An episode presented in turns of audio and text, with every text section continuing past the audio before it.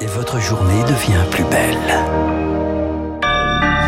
Merci d'écouter Radio Classique, il est 8 heures.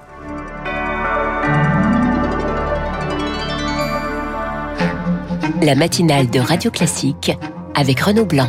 En Ukraine, référendum d'annexion à la Russie dans quatre régions occupées. Les habitants s'inquiètent. Vous les entendrez. Comment parvenir à l'équilibre du système des retraites? Question au cœur du déjeuner du couple exécutif aujourd'hui. Enfin, quelles sont les spécialités les plus prisées par les étudiants en médecine? La chirurgie plastique plébiscitée à l'opposé des urgences. Radio. Classique. Et le journal de 8 heures nous est donc présenté par Marc Tédé. Bonjour Marc. Euh, bonjour Renaud, bonjour à tous. Référendum sous contrainte aujourd'hui dans quatre régions d'Ukraine. Oui, quatre territoires sous occupation russe, celui de Luhansk et Donetsk dans l'est et Kherson, Zaporizhia au sud, comme en Crimée. En 2015, la Russie organise là-bas des référendums sur un éventuel rattachement à son propre territoire. Des consultations non reconnues par la communauté internationale qui font craindre le pire aux Ukrainiens piégés là-bas. Rémi Vallès. Dans quelques heures, Nastia, 24 ans, deviendra peut-être citoyenne russe. Une perspective cauchemardesque pour cette habitante de Kherson. Comment se comporteront les occupants? Y aura-t-il encore plus de violence et d'oppression? Ça me fait très peur. Mais ce qui m'effraie encore plus, c'est que les hommes de Kherson et mes proches soient enrôlés de force dans l'armée pour combattre l'Ukraine. Et que se passera-t-il s'ils refusent pour le reste, explique la jeune femme, la voix tremblante, l'annexion ne changerait sans doute pas grand-chose. Il n'y a plus rien d'ukrainien à Kherson. C'est comme si nous étions déjà en Russie. Les occupants nous forcent à utiliser des passeports russes. Ils nous menacent si on ne se sert pas de leur monnaie. Ils ont remplacé nos banques, ouvert leur bureau des impôts et installé leur propre police. Une police prête à réprimer la moindre tentative d'opposition. Les Russes peuvent s'inviter chez vous à tout moment inspecter votre portable et même consulter vos messages effacés. Parfois, on les voit amener des opposants à l'annexion jusqu'au poste de contrôle, mais rares sont ceux qui en reviennent. Beaucoup de personnes sont portées disparues. Certaines sont même retrouvées plus tard noyées, les mains liées. Seule lueur d'espoir pour Nastia, les combats acharnés que mènent les troupes ukrainiennes depuis la fin août pour reprendre la ville de Kherson. Un sujet signé Rémi Vallès. Et puis toujours au sujet de la guerre en Ukraine, 48 heures après le rappel de 300 000 réservistes par Vladimir Poutine, l'état major russe affirme que 10 000 personnes se seraient déjà portées volontaires.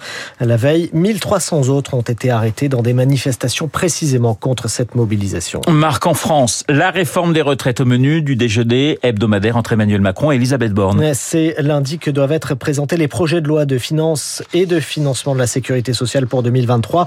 On ne sait toujours pas si la question des retraites fera finalement l'objet d'un amendement. Le sujet divise jusque dans la majorité. C'est dans ce contexte que le comité de suivi des retraites retraite a rendu hier son avis à la chef du gouvernement. Pour l'instance indépendante, le système des retraites risque d'être déséquilibré dans les années à venir. Il dresse donc la liste des différentes options sans en privilégier aucune, Émilie Vallès.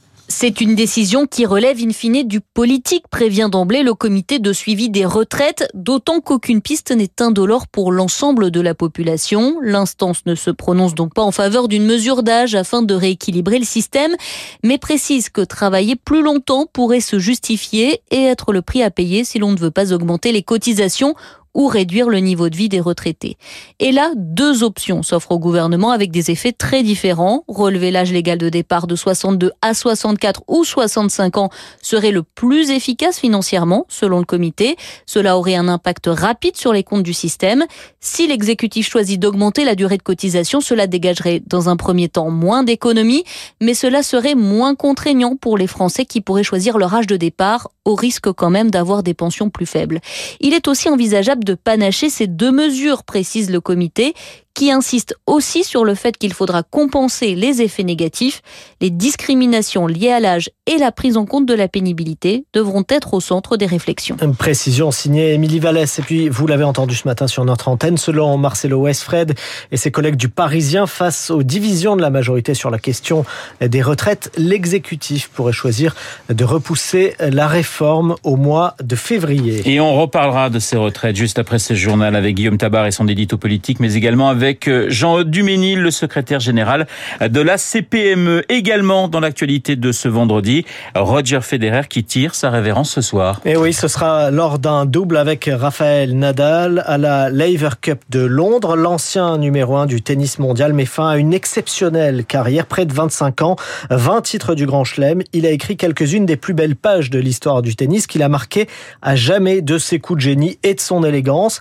Pour Romain Lefebvre, qui est rédacteur en chef des pages tennis de l'équipe, le style fédéraire, c'est avant tout un physique taillé pour ce sport. Le style fédéraire, c'est aussi euh, quelque chose qu'on ne perçoit pas forcément. C'est quelqu'un qui a énormément travaillé son physique, qui une sorte de Ferrari en fait. Voilà, c'est ça, c'est chaque réglage au millimètre qui venait compléter un jeu tellement naturel, tellement aisé, tellement soyeux, tellement fluide que ses articulations, ses muscles et d'une manière générale son corps n'étaient pas soumis aux plus rudes cadences que d'autres avec des styles différents peuvent endurer.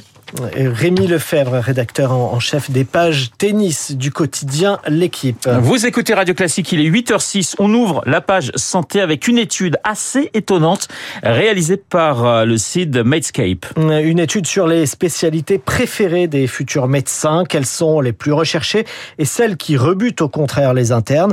Sachez que selon cette étude, les étudiants en médecine privilégient la chirurgie plastique, l'ophtalmologie et la dermatologie. En revanche, il délaisse la médecine d'urgence, la gériatrie et la psychiatrie. Bonjour Jérôme Marty. Bonjour. Vous êtes le président de l'Union française pour une médecine libre, médecin généraliste et, et gériatre. Votre réaction à cette étude, est-ce que vous êtes étonné?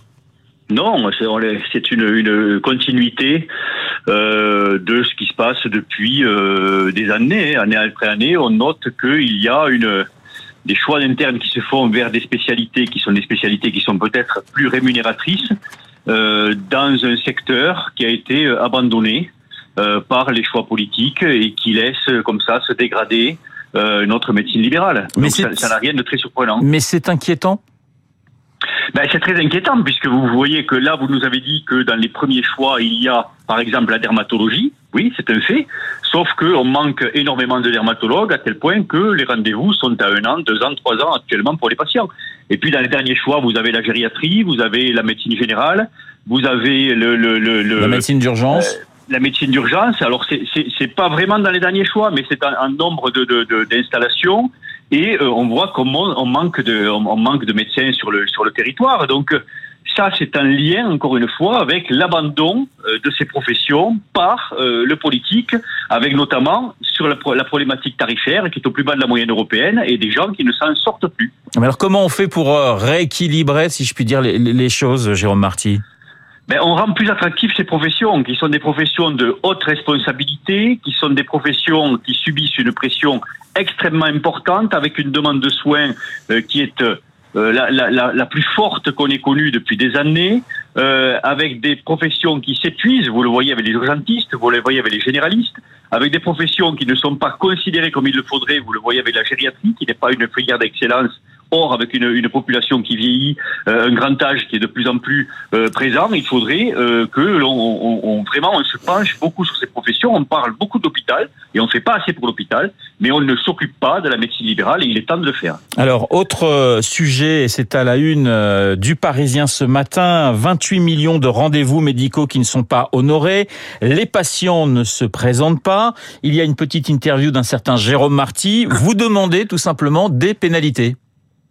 Ben oui, parce qu'on voit pas comment on peut faire autrement. 28 millions de rendez-vous non honorés chaque année. Ça représente 2 à 5 rendez-vous par médecin. C'est l'équivalent de 4 000 à 8 000 médecins sortis du jeu chaque jour. À un moment où on manque de médecins et où tous les Français cherchent désespérément à obtenir un rendez-vous auprès d'un médecin. Et eh bien, certains gens sont suffisamment inciviques pour prendre rendez-vous, ne pas signaler qu'ils ne viennent pas et en quelque sorte volent ce rendez-vous à une autre personne. Alors, on pourrait les blacklister, c'est ce que proposent et ce que favorisent les, plateformes de rendez-vous. On ne veut pas le faire parce qu'on n'a pas à juger le comportement d'un patient. Nous, on soigne le patient civique comme civique.